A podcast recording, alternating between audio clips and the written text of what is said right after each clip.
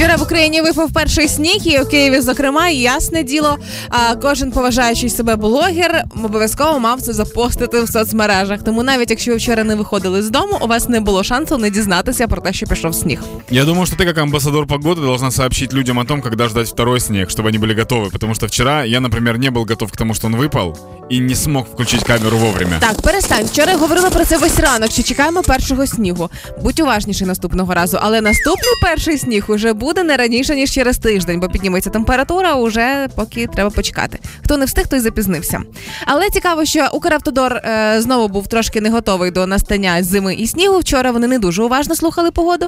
А, і вийшло так, що автомобілісти святкували перший сніг у заторах в Києві, які на карті виглядали як красива сніжинка. Тому тут не придертися, тут все дуже тематично. Может, они наоборот слушают, они услышали, что я сказала, что температура будет повышаться, они такие, А, так а зачем что делать, зараз если температура повысится? Але дивлюся на сайтах уже є інформація, що обробляють дороги, все нормально, поклялися, дали зуб, прямо що е, більше таких не буде пробок. Ну, перевіримо. Але звичайно ж такі найромантичніші фотки постили в соцмережах, де сніжочок кружляє. Люди, які ще навіть не перевзулися в зимове взуття.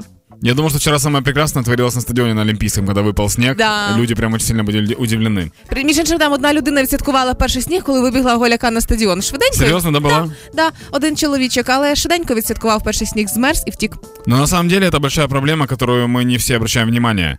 Каждый день миллионы тонн снега погибает на улице. Он беспощадно тает из-за высоких температур. Каждый из нас может остановить жестокое истребление. И возьми немного снега с улицы домой.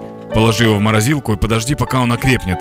В морозную пору выноси снег на улицу подышать. Он не просит есть, не портит мебель. Ему всегда рады дети.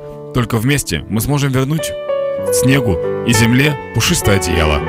Хэппи ранку!